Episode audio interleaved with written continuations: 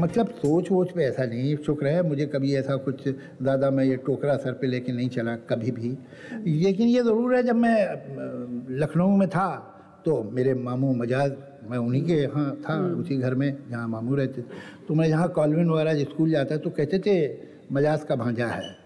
तो कई बार इंट्रोडक्शन हुआ फिर कॉलेज में भोपाल आ गया। भोपाल जो है, वहाँ हमारे वालिद बहुत बरसों रहे, पढ़ाया उन्होंने हमीदिया कॉलेज वगैरह में। उनके बहुत दोस्त थे। तो वहाँ भैया जानसार अख्तर का लड़का है।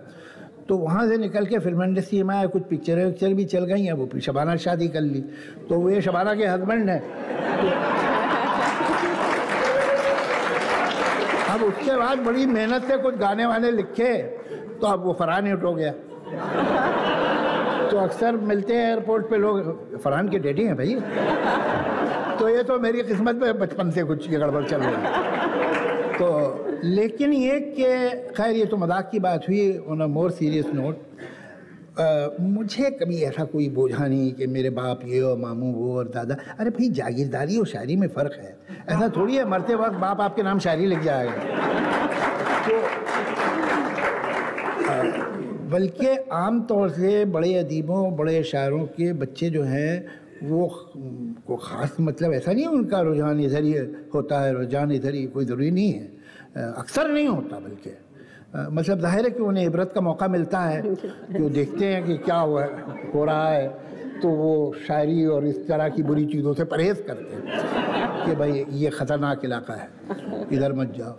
लेकिन मुझे कुछ ऐसा, बल्कि एक मैं आपको अच्छी बात बताऊँ कि मेरे दादा का कलाम, जो अभी मैं छपवाने वाला हूँ it has taken me ten years to collect his poetry और वो पाँच वॉल्यूम छः छः सफ़े की किताबें होंगी। वो बहुत अच्छी शायरी है। मतलब खैर, कहना बदतमीज़ी है, बुज़ुर्गों की तारीफ़ भी, गुस्ताखी की बात है। मगर उस, उनकी शायरी में जो बात मैंने एक और नोट की जानिसार अख्तर साहब की शायरी पे उस शायरी का कोई अक्स नहीं। और मेरी शायरी अच्छी बुरी जैसी भी है, लंगड़ी लूड़ी लेकिन उस पर मेरे बाप या मामू की शायरी का कोई अक्स नहीं। जो सबके मिजाज अलग हैं, सबका मौसूआत अलग हैं। ये ज़रूर है कि मैं समझूँगा कि दादा से बाप और बाप से मुझ तक एक चीज़ आई है, ये पता नहीं दानिस्तगी से या नादानिस्तगी से शूरी तौर पे या लाशूरी तौर पर कि जहाँ तक हुआ है, ज़बान जो है वो सादा आ रही है। उसमें वो, शायद लखनऊ के स्कूल का असर हो, लखनऊ हमेशा से वो आरज़ू लखनवी साहब ने तो एक पूरी किताब ही लिख डाली थी ये दिखाने को। किसी ने चैलेंज किया था अर्जुल लखनवी, बहुत बड़े शायर थे। कि भाई आपकी उर्दू ठीक है, लेकिन फ़ारसी, अरबी लफ्ज़ों के बगैर क्या चल रहा है उसका?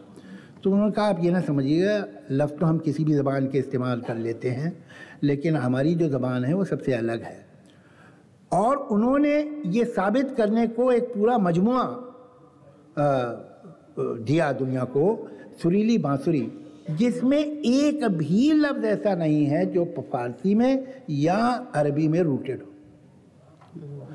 वो साफ़ उर्दू है। तो दिल्ली के मुकाबले में लखनऊ में हमेशा पर्शियन का इस्तेमाल और पर्शियन अल्फाज और तराकीब को इतना नहीं वो किया गया, चाहे वो मीर अनीस हो या कोई शायर आप देखें उनके कलाम में ये चीज़ दिखती है। अब मैं आपको चलते चलते आरज़ू के दो शेर सुना देता हूँ।